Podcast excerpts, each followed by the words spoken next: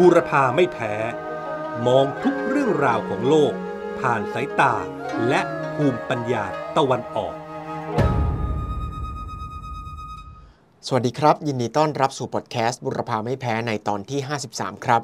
ดำเนินรายการโดยผมสุประชัยวุฒิชูวงศ์และผมบริษลิมทองกุลครับ ท่านผู้ฟังครับวันนี้เราสองคนจะมาพูดคุยถึงข่าวคราวเรื่องเกี่ยวกับความสวยความงามกันบ้างนะครับ คือเมื่อสัปดาห์ที่ผ่านมาเมื่อวันศุกร์ที่ 19 มกราคม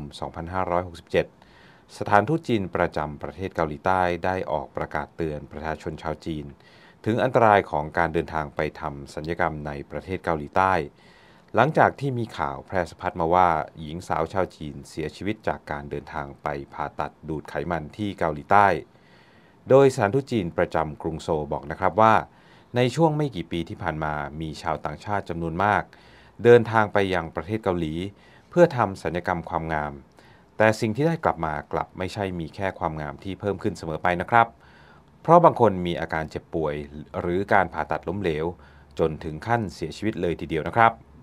นอกจากนี้ทางการจีนก็ยังออกประกาศเตือนด้วยนะครับว่า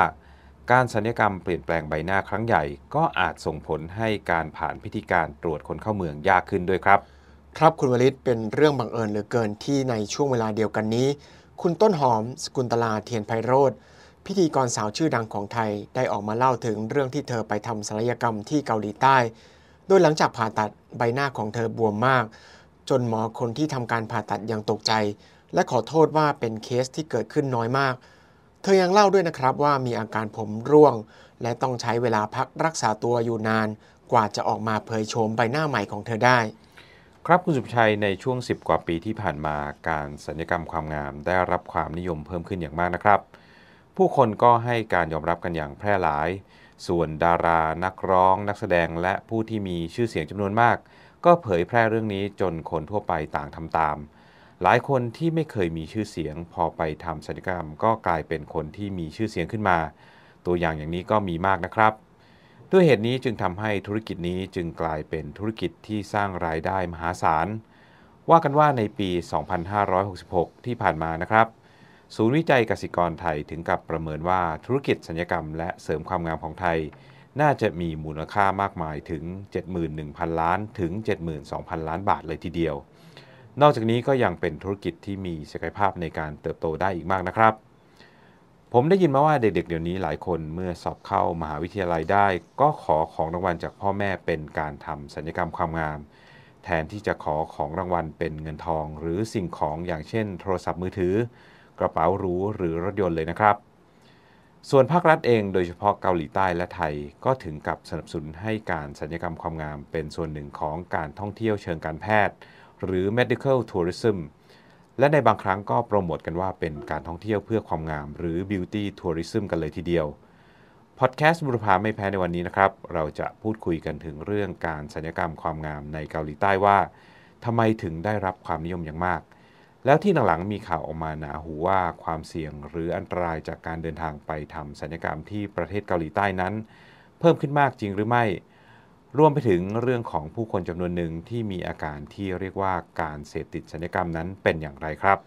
ครับคุณวลิตผมได้ย้อนไปค้นหาข่าวที่เป็นที่มาของคำเตือนจากสถานทูตจีนประจำเกาหลีใต้ เรื่องอันตรายของการทำศัลยกรรมความงาม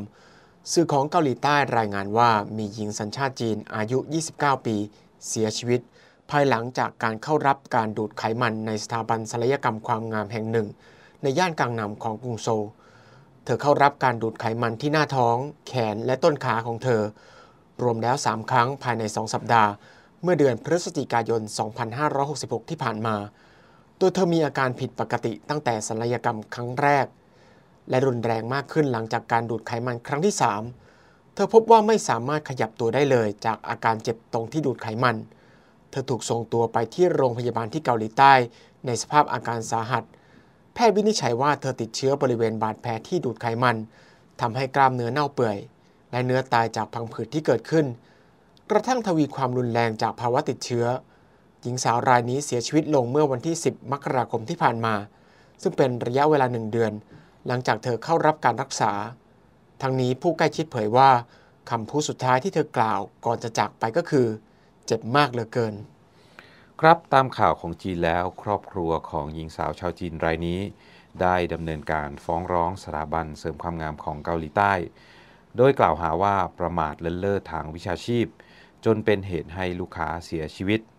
แต่ทว่าคดีความก็เผชิญกับอุปสรรคนะครับ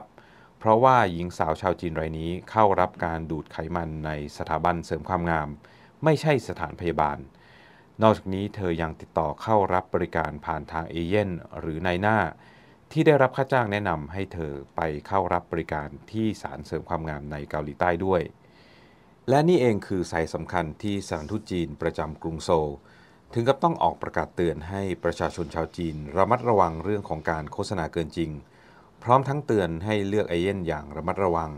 และตรวจสอบความถูกต้องในเชิงกฎหมายของสถาบันทางการแพทย์และสัญญแพทย์ ขณะที่ก่อนที่จะลงนามในสัญญาเพื่อไปทำสัญญกรรมก็ต้องแน่ใจว่า สัญญามีความชัดเจนถูกต้อง ทั้งยังต้องเก็บบันทึกข้อมูลการรักษาไว้ทั้งหมดเพื่อเป็นหลักฐาน เพื่อมีเหตุฉุกเฉินหรือเหตุการณ์ที่ไม่คาดคิดขึ้นด้วยครับ ครับคุณวลิตผมได้ตรวจสอบจากสื่อของทางการจีน พบว่ากรณีที่มีชาวจีนเสียชีวิต หลังจากไปทำศัลยกรรมความงามที่เกาหลีใต้นั้น มีมากจริง ๆ นอกจากกรณีล่าสุดที่เราเล่าไปแล้วนั้น กรณีก่อนหน้าก็มีมากมาย เช่นว่า เดือนมกราคมปี 2566 หญิงสาวชาวจีนวัย 20 ปี เสียชีวิต เพราะหัวใจหยุดเต้น หลังจากเข้ารับการผ่าตัดเสริมความงามที่กรุงโซลของเกาหลีใต้ ปี 2563 หญิงสาวชาวฮ่องกงเสียชีวิต ระหว่างทำศัลยกรรมในเกาหลีใต้ เนื่องจากผลข้างเคียงที่เกิดจากยาที่ใช้ระงับประสาท โดยรายงานจากตำรวจเกาหลีใต้ยังพบว่า สถานพยาบาลไม่ได้ทดสอบการแพ้ยาก่อนทำการผ่าตัด และแบบฟอร์มยินยอมการผ่าตัด ซึ่งผู้ป่วยต้องกรอกด้วยตัวเองนั้น เจ้าหน้าที่ของโรงพยาบาลกลับเป็นคนที่กรอกให้แทนครับ ปี 2562 หญิงชาวจีนวัย 29 ปี ต้องกลายเป็นอัมพาตเนื่องจากสมองได้รับความเสียหาย หลังจากเข้ารับการศัลยกรรมในเกาหลีใต้ ครอบครัวของเธอได้ฟ้องร้องดำเนินคดี และศาลเกาหลีใต้ ตัดสินให้โรงพยาบาลเป็นฝ่ายผิด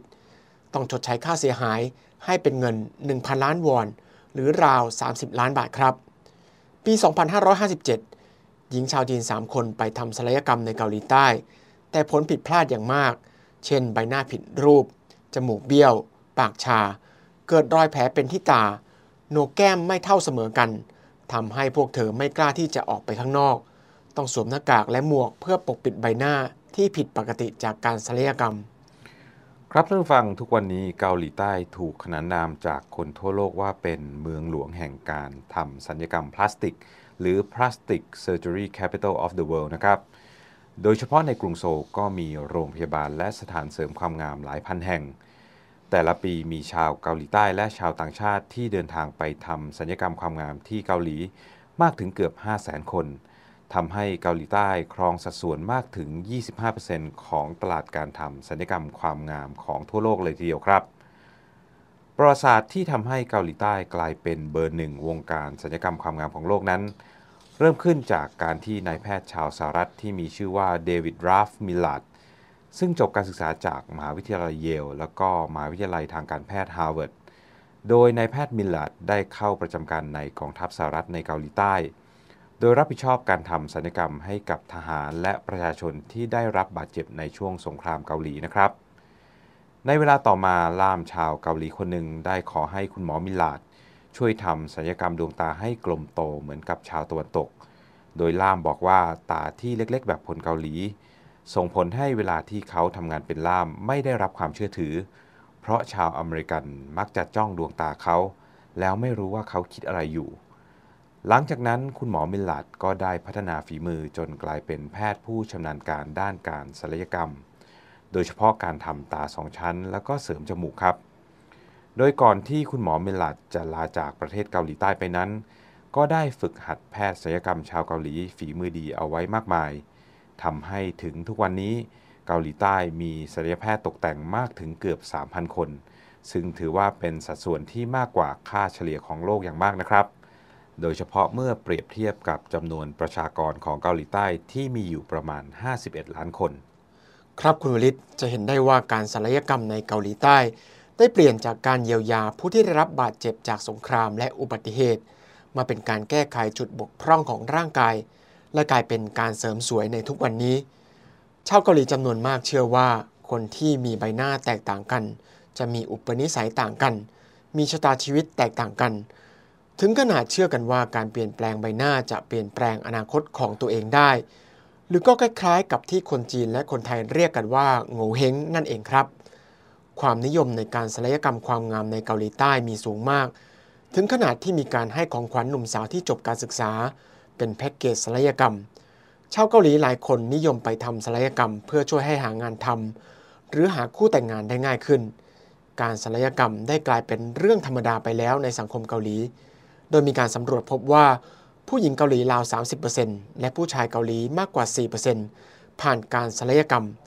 แต่ที่น่าสนใจก็คือจำนวนผู้ชายที่ทำศัลยกรรมนั้น เพิ่มขึ้นอย่างรวดเร็วมาก โดยจุดที่มีการศัลยกรรมมากที่สุดคือ ตา จมูก และหน้าอกสำหรับผู้หญิงครับ ครับค่านิยมเรื่องการศัลยกรรมนั้นยังถูกจุดกระแสผ่านวงการบันเทิง จากบรรดาดารา นักร้อง ไอดอล และกระแสเคป๊อปซึ่งแผ่อิทธิพลไปทั่วโลกนะครับ โดยเป็นที่รับรู้กันว่าศิลปินเกาหลีส่วนใหญ่ก็ผ่านการทำศัลยกรรมกันมา และก็ทำศัลยกรรมเสริมความงามกันอยู่เป็นประจำในชีวิตประจำวันครับ กระแสเช่นนี้ทำให้เกิดมาตรฐานความงามแบบเกาหลีเป็นต้นว่า ต้องมีรูปร่างผอมบาง ผิวขาวใส ใบหน้าเรียวยาวเป็น V shape ตาสองชั้นเป็นต้นนะครับ มาตรฐานความงามแบบเกาหลีได้กลายเป็นแรงกดดันสำหรับหนุ่มสาวชาวเกาหลี โดยมีผลการสำรวจพบว่า หญิงสาวชาวเกาหลีมากกว่า 92%บอกว่า พวกเธอจะถูกเลือกปฏิบัติในการสมัครงาน และเสียโอกาสในเรื่องอื่น ๆ หากไม่มีมาตรฐานความงามแบบเกาหลีทำให้ชาวเกาหลีใต้หลายคนนะครับ รู้สึกว่ารูปลักษณ์ของตัวเองมีความบกพร่องมากมายหลายจุด เกิดเป็นปัญหาทางด้านจิตใจ หลายคนลดน้ำหนักด้วยการอดอาหาร หรือล้วงคอให้อาเจียน หรือบางคนที่พอมีกำลังทรัพย์ก็ตัดสินใจไปทำศัลยกรรมครั้งแล้วครั้งเล่า ซ้ำแล้วซ้ำอีกจนกลายเป็นการเสพติดศัลยกรรมไปนะครับ ใช่ครับคุณวริศผมเคยคุยกับเพื่อนชาวเกาหลี เธอบอกว่าการทำศัลยกรรมกลายเป็นเรื่องที่จำเป็นสำหรับหลายอาชีพ เช่น ศิลปิน ผู้ประกาศข่าว พนักงงานขายสินค้าแอร์โฮสเตสซึ่งอาชีพเหล่านี้จะเรียกว่าขายหน้าตาก็ได้นะครับ แต่ก็มีชาวเกาหลีหลายคนที่ปฏิเสธการทำศัลยกรรม เช่นเพื่อนชาวเกาหลีคนนี้ของผมให้เหตุผลว่า ถ้าเธอมีลูกแล้ว กังวลว่าลูกจะรู้สึกอย่างไร ถ้าหน้าตาไม่เหมือนกับพ่อแม่ และเพื่อที่จะลดการเลือกปฏิบัติจากรูปร่างหน้าตา รัฐบาลเกาหลีใต้จึงออกกฎหมายในปี 2564 ห้ามบริษัทต่างๆ ให้ติดรูปถ่ายในใบสมัครงาน รวมถึงห้ามการระบุส่วนสูงและน้ำหนักด้วยครับ นอกจากนี้ในช่วงที่มีกระแสต่อต้านการคุกคามทางเพศ หรือที่เรียกว่าการเรียกร้องมีทูผู้หญิงเกาหลีหลายคนได้เรียกร้องให้ลดละเลิก การกดดันว่าผู้หญิงต้องสวย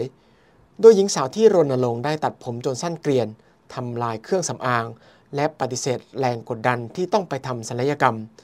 แต่ว่าสังคมเกาหลีโดยรวม ก็ยังคงเป็นสังคมที่ผู้ชายเป็นใหญ่ ผู้หญิงเป็นรอง และอนุรักษ์นิยมอย่างมากครับ ครับถึงแม้ว่าจะมีกรณีหรือข่าวอื้อฉาวของผู้ที่ได้รับอันตรายจากการทำศัลยกรรมความงามในเกาหลีใต้มากมาย แต่ก็ไม่อาจยับยั้งความนิยมของธุรกิจศัลยกรรมความงามในเกาหลีใต้ได้นะครับ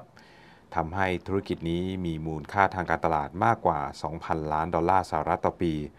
หรือคิดเป็นเงินไทยก็สูงกว่า 70,000 ล้านบาทต่อปีเลยทีเดียวครับ นอกจากนี้ปัจจุบันลูกค้ามากถึง 40-50% หรือเกือบครึ่งหนึ่งของอุตสาหกรรมเสริมความงามของเกาหลี ก็เป็นชาวต่างชาติที่ดันด้นเดินทางไปทำศัลยกรรมที่เกาหลี ทั้งชาวจีน ชาวญี่ปุ่น ชาวอเมริกัน รวมถึงคนไทยเราด้วยครับ หลังจากที่สถารทูตจีนประจำกรุงโซลได้ออกประกาศเตือนชาวจีนถึงความเสี่ยงจากการไปทำศัลยกรรมความงามที่เกาหลีใต้ สมาคมศัลยแพทย์ความงามแห่งเกาหลี ก็รีบออกมาแถลงตอบโต้ทางการจีนโดยทันทีนะครับ โดยระบุว่าศัลยกรรมความงามของเกาหลีใต้เป็นที่หนึ่งของโลก ทางการจีนจึงไม่ควรนำกรณีความผิดพลาดที่มีสัดส่วนน้อยมาด้อยค่ามาตรฐานฝีมือศัลยกรรมความงามของเกาหลีแต่อย่างใด สมาคมศัลยแพทย์ความงามแห่งเกาหลียังเรียกแขกด้วยการเชิญชวนให้ชาวจีนที่ระงับการเดินทางมาเกาหลี ในช่วงที่มีการแพร่ระบาดของโรคโควิด -19 ให้กลับมาท่องเที่ยวเชิงการแพทย์ในเกาหลีใต้กันให้มาก ๆ ด้วยนะครับ ครับคุณวลิตแน่นอนว่าทุกคนชอบคนสวยคนงาม และคนเราก็ต้องเอาใจใส่ดูแลตัวเอง เหมือนที่เราพูดกันว่า ไก่งามเพราะขน คนงามเพราะแต่ง แต่ว่าค่านิยมเรื่องความสวยงามนั้นเปลี่ยนแปลงไปตามยุคสมัยและแต่ละสังคม ยกตัวอย่างเช่น ในสมัยราชวงศ์ถังของจีน ชอบผู้หญิงที่รูปร่างอวบอิ่ม ใบหน้ากลม ถ้าไปดูตุ๊กตาหรือภาพวาดในสมัยราชวงศ์ถังหญิงงามก็คือคนอ้วนตามค่านิยมสมัยนี้ หรือในเกาหลีตอนนี้สาวๆ นิยมที่จะมีถุงใต้ตาเล็กๆ โดยบอกว่าทำให้ดูอ่อนวัย แต่ว่าในประเทศไทยกับนิยมไปผ่าตัดเอาถุงใต้ตาออกนะครับ การทำศัลยกรรมความงามอาจทำให้หลายคนมีความมั่นใจมากขึ้น หรือช่วยแก้ปัญหาจุดบกพร่องจากอุบัติเหตุ หรือการเปลี่ยนแปลงตามวัย แต่ว่ากลับมีอีกหลายคนที่ยอมเจ็บตัว เพื่อเปลี่ยนแปลงตัวเองตามกระแสนิยม หรือว่าทำศัลยกรรมกับคนที่ไม่ใช่แพทย์ ไม่ใช้สถานพยาบาลที่ได้มาตรฐาน หรือที่เรียกกันว่า หมอกระเป๋า นี่ดูเหมือนจะเป็นการยอมเสี่ยงเพื่อสายตาของคนอื่น มากกว่าคุณค่าของตัวเองนะครับพอดแคสต์บุรพาไม่แพ้ในวันนี้ต้องขอลาไปก่อน พบกันใหม่ในสัปดาห์หน้า สวัสดีครับ สวัสดีครับ บูรพาไม่แพ้ มองทุกเรื่องราวของโลก ผ่านสายตาและภูมิปัญญาตะวันออก